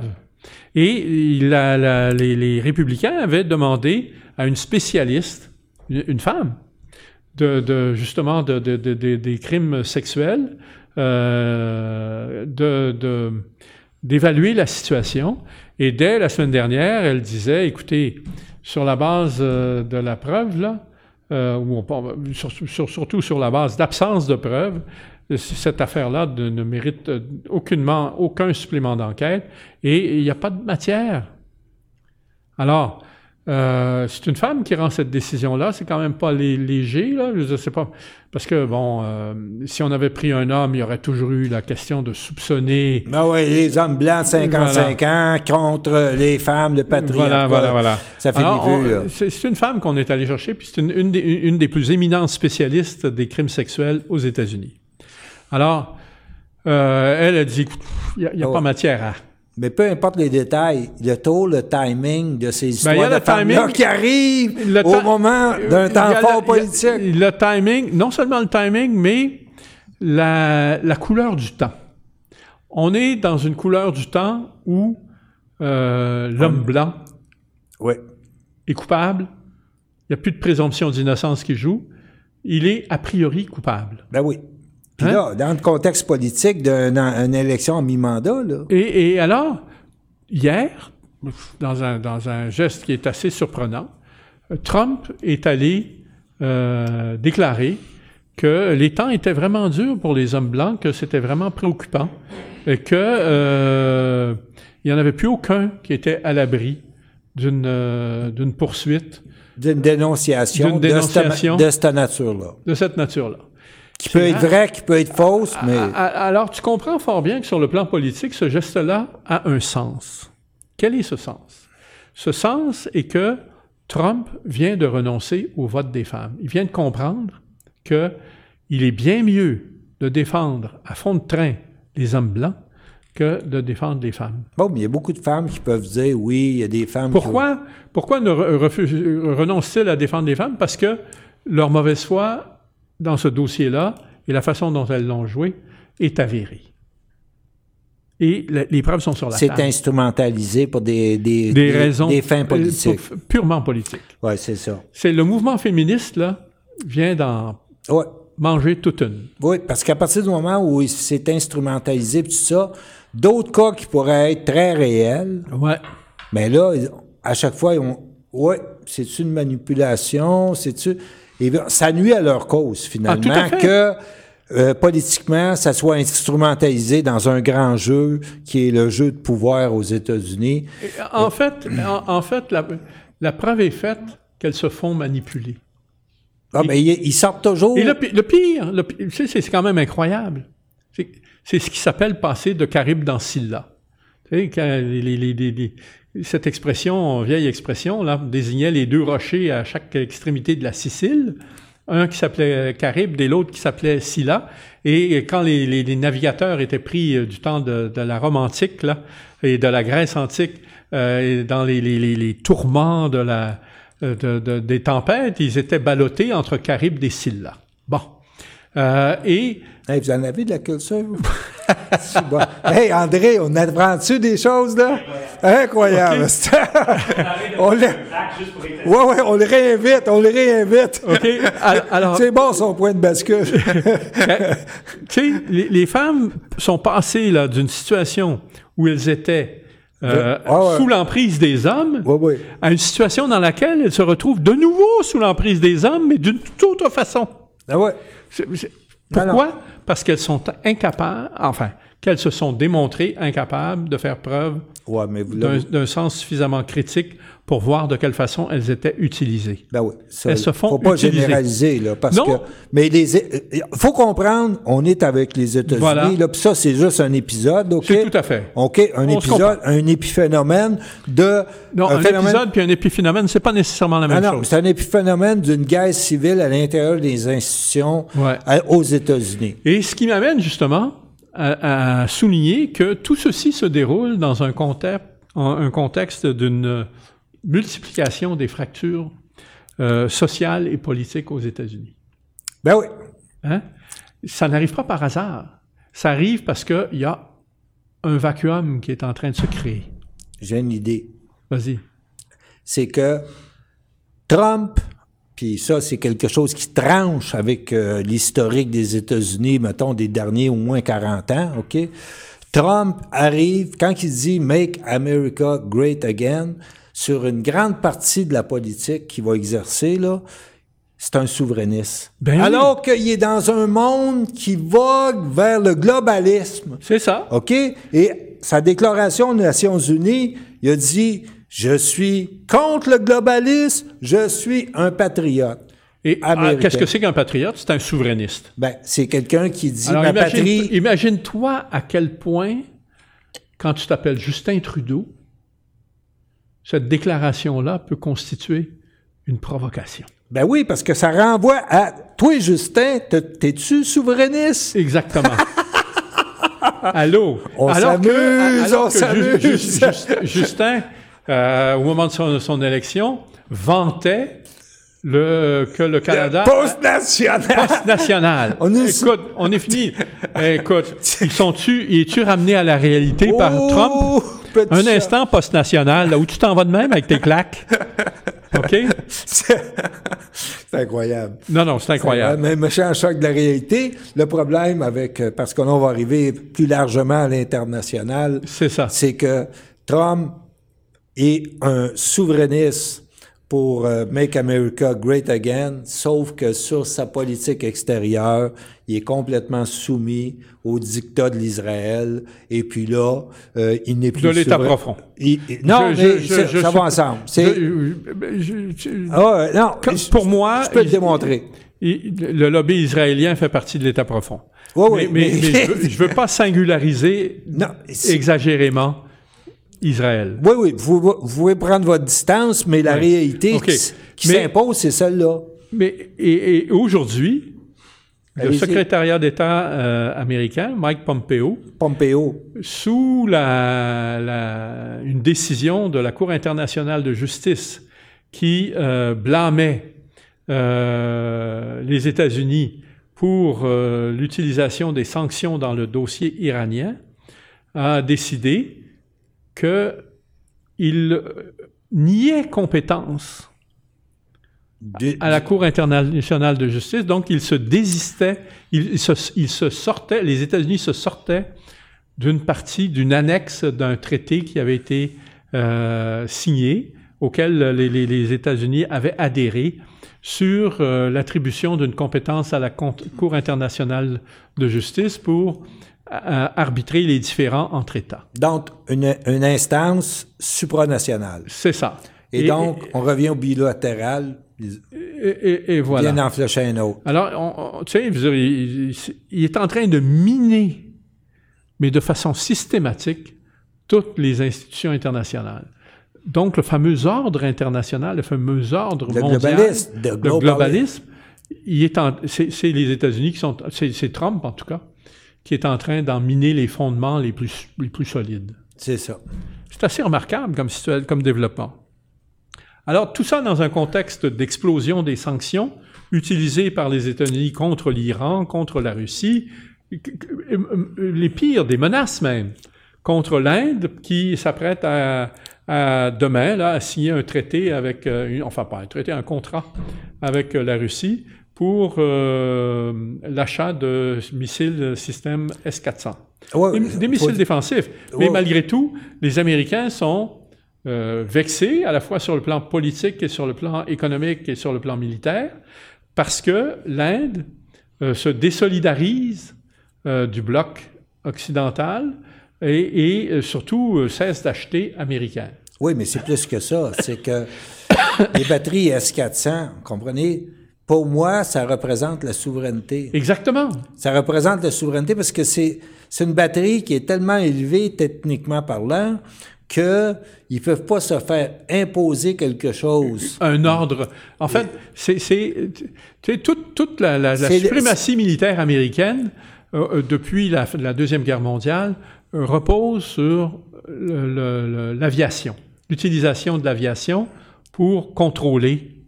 Ouais. Bon. Alors, c'est fini.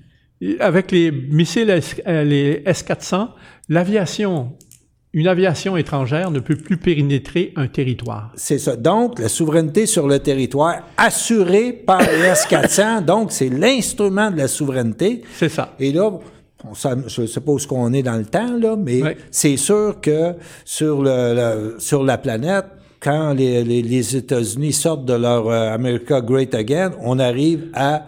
ils jouent la, game du globalisme. Tu comprends maintenant pourquoi la, la, Turquie veut acheter des S-400? Et ils les achètent. Et ils les achètent. ils vont être livrés. Tu, tu comprends aussi pourquoi l'Arabie saoudite, même l'Arabie saoudite, achète des S-400.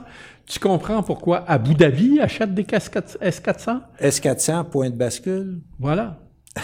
C'est un méchant point de bascule. C'est un méchant point de bascule parce que, parce que là, les gens peut-être qui ne nous suivront pas euh, tout à fait, là, mais c'est important parce que à partir de cet instrument-là, le monde peut se mettre à l'abri de l'hégémonie américaine militaire OK? De, l'hégémonie de n'importe qui. De n'importe qui. Donc, vous assumez votre souveraineté sur votre territoire. Donc, il y a deux propositions. Le globalisme... On ne peut plus vous soumettre par la voie aérienne. C'est ça. Et qui est le levier de la doctrine souverainiste?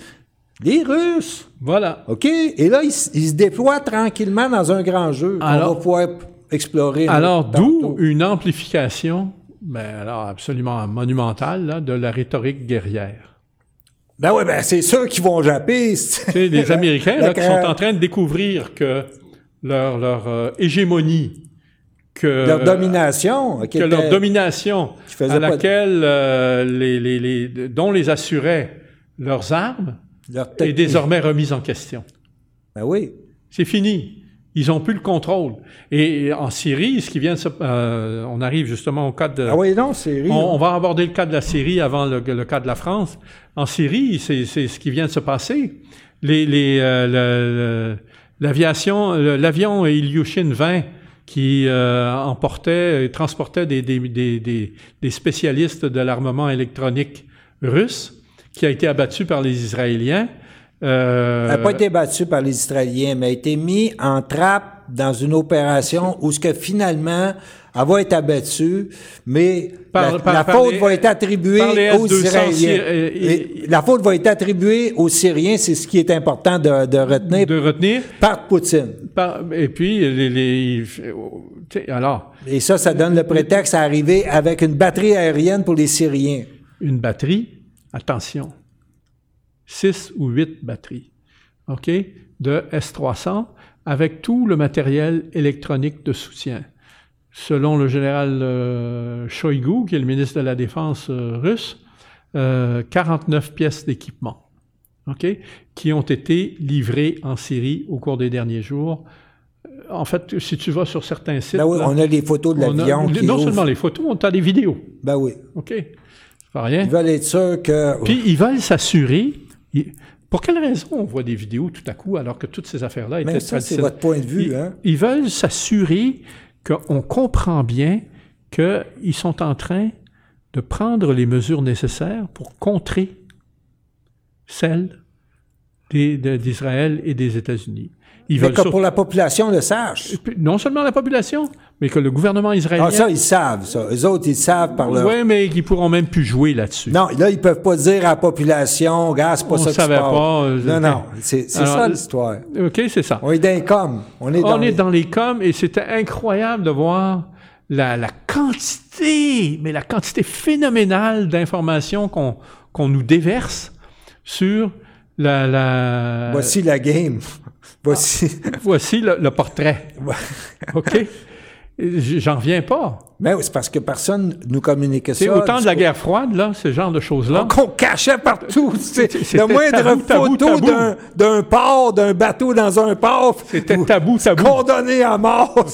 Aujourd'hui, là, Ben ouais, c'est ça. Fait que, mais l'affaire est c'est qu'on n'a pas, euh, mettons, dans nos médias, euh, le tableau. voilà. On n'a jamais le tableau. Alors là, C'est on l'a. Là, on l'a. On l'a Et- quand on va dans les, Et, dans et- d'autres. et on comprend également que, très habilement, Poutine s'est trouvé à utiliser le temps qu'il avait entre le moment où il concluait l'accord à Sochi et où, avec euh, Erdogan, et où cet accord-là devenait euh, opérationnel, c'est toi le, le 15 octobre, Ouais. Ça, c'est vous parlez de l'accord, je m'excuse, 30 secondes, sur la province d'Idlib. Idlib, c'est qui est- ça. Qui est la dernière comme à, à libérer de- des, terroristes. Et là, là, ça braille de partout. Je te remercie de le préciser parce que moi, des fois, je vais vite. Oui, oui. OK? Mais, euh, puis tout le monde ne comprend pas nécessairement parce qu'il faut, faut vraiment suivre la- la- l'affaire dans les détails pour comprendre. Ouais, puis fiez-vous pas sur Radio-Canada. Non, non, certainement pas. OK. Alors, c'est- Mais c'est important. c'est important parce que Moscou, euh, Poutine a profité de la situation pour renforcer la Syrie et faire en sorte que la Syrie se trouve désormais à l'abri des attaques que la France, la Grande-Bretagne et euh, les États-Unis euh, comptaient livrer pour, en utilisant un prétexte d'armement chimique, etc. Et que ça y est, c'est fini, ils sont plus capables. Ah sont plus capables de pénétrer l'espace aérien syrien. Non seulement ne sont-ils plus capables de pénétrer l'espace aérien syrien, mais la portée des systèmes de défense mis en place permet aux, Russes et à la Syrie, à travers le système de contrôle conjoint qu'ils ont, de euh, suivre, d'être capable de, voir les appareils israéliens quitter un aéroport israélien et anticiper sa Déjà, destination. euh, déjà être ciblé. Il est déjà ciblé. Il est déjà dans la mire des systèmes. Fait que ça- et quand ils ont fait euh, la, la fameuse manœuvre pour euh, finalement faire euh, que l'avion russe va tomber et puis qu'il va y avoir 15 morts, eux, ils pensaient quoi, là, les, les Israéliens, dans là-dedans, là? Ben, justement, ils n'ont pas pensé suffisamment. Ouais. OK? Ils n'ont pas réalisé que ça ouvrait, euh, ouvrirait euh, pour les Russes le prétexte dont ils avaient besoin pour renforcer. Puis mettre fin à une entente qu'ils avaient avec l'Israël à l'effet qu'il n'allait pas renforcer cette couverture aérienne des Syriens. C'est ça. Mais là, prétextant que pour protéger leur monde, vous dites, ben, Ils pas le choix, là. on n'a pas le choix. Vous avez, Vous avez- vous avez failli à l'entente qu'on avait avec écoute, vous. d'u- D'une habileté. Non, mais à chaque fois qu'il y a, y y une faute de l'adversaire, Il il, gagne du terrain. Et vous savez, c'est quoi ça? Quoi? C'est le jeu C'est le d'échecs. judo. Le judo? Non. Le jeu d'échecs, la même chose. C'est le jeu d'échecs. Savez-vous Oui, c'est oui, quoi ce jeu-là? Oui. OK? Le, le jeu d'échecs, euh, il a été pratiqué pendant longtemps avec euh, des toutes sortes de sparages, puis le bon. Mais à un moment donné, il y en a un qui a approché ça d'une façon systématique, c'est le jeu positionnel. Et c'est des gains d'espace sur des petits, parce qu'il y a 64 cases, il y a plusieurs pièces, mais lui, il dit non, non. C'est un dit, jeu de territoire. c'est ça. On se concentre sur quatre cases. Oubliez les 64. Quatre cases. Prenez l'avantage là. Après ça, prochain quatre cases. Élargissez. C'est ça. Et donc, c'est le, peu- le jeu positionnel. Et c'est la théorie moderne des échecs. C'est Stenson. OK? OK. C'est lui qui a dessiné les pièces aussi dans les tournois. Bon, bon. Et donc, c'est ça. Et c'est la même chose que Sun Tzu.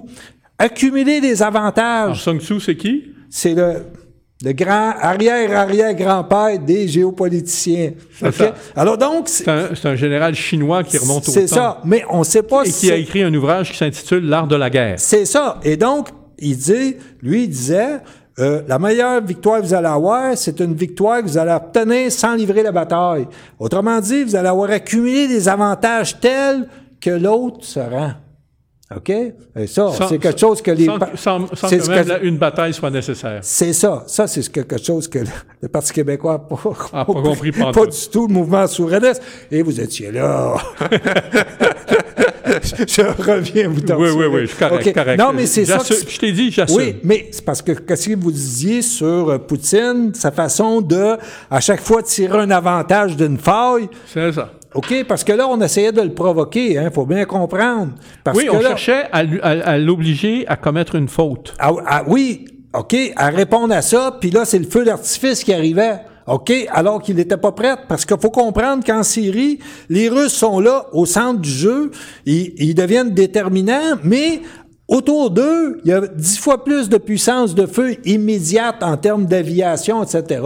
Alors donc, euh, sa marge de manœuvre est, est limitée, mais ils gagnent du terrain à Il chaque gagne du temps. Et le résultat est que, avec ça, je veux dire, de- de- de- toute la, toute la, la- la- le positionnement militaire au Moyen-Orient s'en trouve modifié. Ben oui. Écoutez, savez-vous c'est quoi la Syrie? Hein? Ouais. Vous savez, la Syrie, là, c'est. Qu'est-ce que tu vas me sortir encore? Non, non, mais c'est parce que vous avez, vous avez, vous avez euh, la, la géopolitique des, des gazoducs, OK? Ouais. La plus grande réserve au monde, c'est l'Iran et euh, le Qatar. Ouais. Ça passe par la, la Syrie. Ouais. OK? Alors, et ça, c'est un élément, OK? Et c'est aussi l'axe de résistance entre l'Iran puis le Hezbollah du Liban, etc., contre l'Israël et son, sa vision d'expansion, le grand sillon, etc. Et donc, il faut qu'il élimine les- les- la résistance autour. Écoutez, c'est, c'est, c'est big, là, la, la, la Syrie. Oui, non, non, on se comprend. Ah, non. Euh, Alors, c'est un, un enjeu stratégique de première importance. Ah oui, ah oui, oui, oui, oui. Et à l'heure actuelle, les, les puissances occidentales ont Il faut per- qu'il- perdu la partie. mais ils veulent pas concéder, OK? Ils ne veulent pas concéder de la même façon que même devant la défaite au Vietnam, les Américains ont refusé de concéder jusqu'à la dernière, dernière, Ouais, ouais, ils ont entraîné des dizaines de milliers de morts de leur côté. inutilement. C'est ça, exactement ça, exactement. Il y a une, série, oh, une incroyable de PBS qui vient de... Ouais, de- que j'ai vu. C'est- extraordinaire. extraordinaire. On voit là que le politique, ceux qui veulent la guerre, c'est pas la- les, les militaires. Pas du tout. Ce sont les politiques et ils ont laissé mourir des Américains pendant longtemps parce qu'ils savaient que c'était fini, mais ils ne pouvaient pas politiquement le dire. Et donc, eux autres, ils allaient mourir là. Kennedy, en 1962, savait que la guerre du Vietnam était perdue. La fameuse guerre du Vietnam a duré jusqu'en 1975. Ben oui. Comprenez? Et donc, pendant 13 ans, les Américains ont investi euh, des, des sommes énormes, du matériel énorme. On, pro- on- Cette série-là, l'agent orange, orange, les Ah oui. défoliants et tout ça, ont tué du monde d'une façon Ouais. C'est pareil au Moyen-Orient. Américains comme et tout simplement pourquoi? Parce qu'ils ne voulaient pas Politiquement, reconnaître, dire, ils ne voulaient pas reconnaître la défaite. c'est Ils ça. ne voulaient pas assumer Politiquement, politiquement. C'est ça, exactement ça. Bon.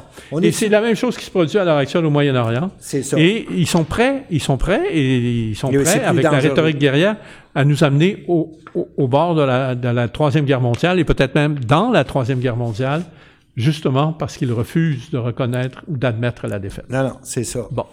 Ça, c'est dramatique. Ça, c'est ça qui est, ça, ça, c'est ça qui est inquiétant. Bon.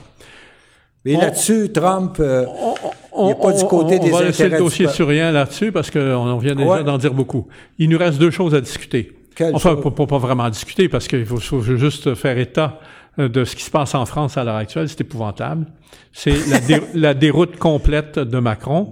Euh, il a perdu au cours des derniers mois euh, deux ministres importants, euh, Nicolas Hulot notamment à l'environnement, et euh, ça c'est vraiment extraordinaire là. Il est en train de perdre un fidèle des fidèles, Bertrand Collomb, qui était maire de Lyon et, et qui euh, était ministre de l'Intérieur. Qu'est-ce que c'est le ministre de l'Intérieur? Oh, c'est grave, c'est- ça. c'est- c'est c'est gros, là. Ministre de l'Intérieur, c'est, prenons le ministre de la Sécurité au Québec, puissance 25. ben ouais. OK? C'est vraiment gros. Et c'est tout le renseignement intérieur, c'est tout le contrôle intérieur. Et depuis la Révolution française, je te prie de me croire que le contrôle intérieur en France, ben, en fait, même depuis Fouché, c'est pas compliqué, même avant la Révolution, euh, c'est, euh, le contrôle policier est, est incroyable. Alors, euh, un peu comme la Stasi en Allemagne de l'Est, là, on le dit pas, mais en fait, c'est ça. OK? Et euh, euh, donc, euh, le ministre de l'Intérieur remet sa démission. Macron lui dit Je l'accepte pas. Et puis, Colomb la maintient. Et Colomb, il est maire de Lyon. Lyon, il est important de le savoir. Lyon, jusqu'à 1920, c'était la deuxième ville française du monde. Lyon a été détrôné de sa place de deuxième ville française du monde par qui? Par Montréal. En 1920, entre 1878, où Montréal était rien du tout sur la carte francophone du monde, et 1920, Montréal s'est taillé la place de deuxième ville française du monde. La revanche des berceaux. La revanche des berceaux, l'exode euh, rural vers Montréal. OK? Euh, c'est gros. Mais Lyon, qu'est-ce que c'est? C'est une vieille ville. Une vieille ville qui était un, grand marché. Euh, comme, comme Troyes en Champagne. En Troyes en Champagne, c'était le drap, euh, les drapiers. Euh, évidemment, c'est maintenant le Champagne. Mais, mais à, Lyon, c'était la ville des soieries.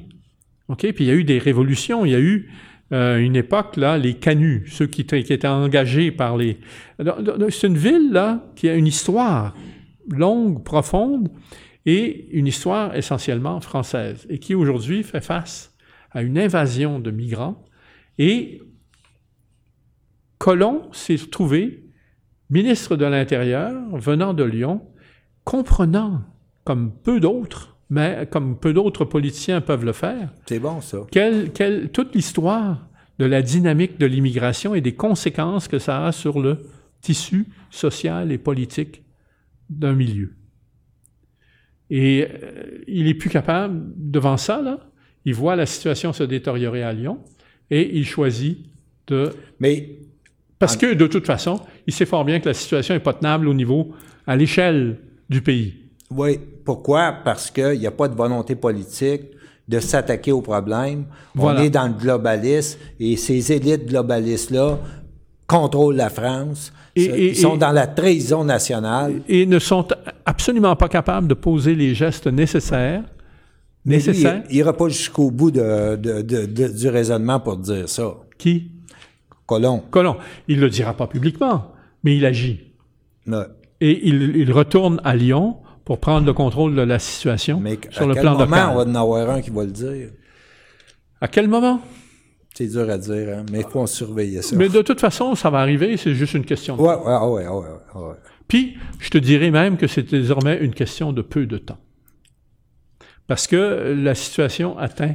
C'est là que ça bascule pour, euh, pour euh, Macron. C'est là que ça bascule pour Macron. OK? C'est majeur, là, ce qui est en train de se parce passer. que ça va être, gars, c'est de la trahison, c'est un globaliste. À un Ben moment donné, tout, tout tombe, tout sort. Tout hein, tombe. Comme me disait ma Alors- mère, tout se déclare. OK. Dernier sujet rapide là qu'on va régler, euh, qu'il faut mentionner, c'est euh, l'Italie. L'Italie. Qui vient d'annoncer le nouveau Mi gouvernement. Là, piace, mi piace. OK, qui, qui vient d'annoncer que son déficit pour les trois prochaines années va se situer aux alentours de 2,4 Euh, C'est complètement hors des, cas- des, des balises fixées par l'Union européenne. 2,4, oui. Ouais, et, et ça promet un affrontement majeur avec l'Union européenne. Il y a juste une chose entre la Grèce et l'Italie, il n'y a pas photo.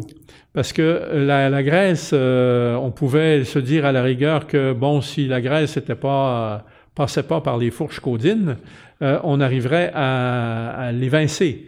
Mais on ne peut pas le faire dans le cas de l'Italie. Son économie est trop grosse et elle est trop intégrée à celle de l'Europe. Ouais, puis pas rien que ça, il y a, il, il- il- il y a une culture quand même, hein, Ouais. qui résiste au globalisme, ça a à voir avec euh, une manière euh, de faire des Italiens qui... Il y a toujours quelque chose qui échappe à, à, Tu, tu- tu veux avoir le à meilleur la ex- réglementation de l'État. Tu veux avoir le meilleur exemple? L'Italie est le pays du monde qui a su le mieux résister à l'assaut des fast-foods américains. Ah ouais, c'est- un élément très Fondamental, c'est un indicateur. Exact, un indicateur. Voilà. OK? Oui. Alors bon,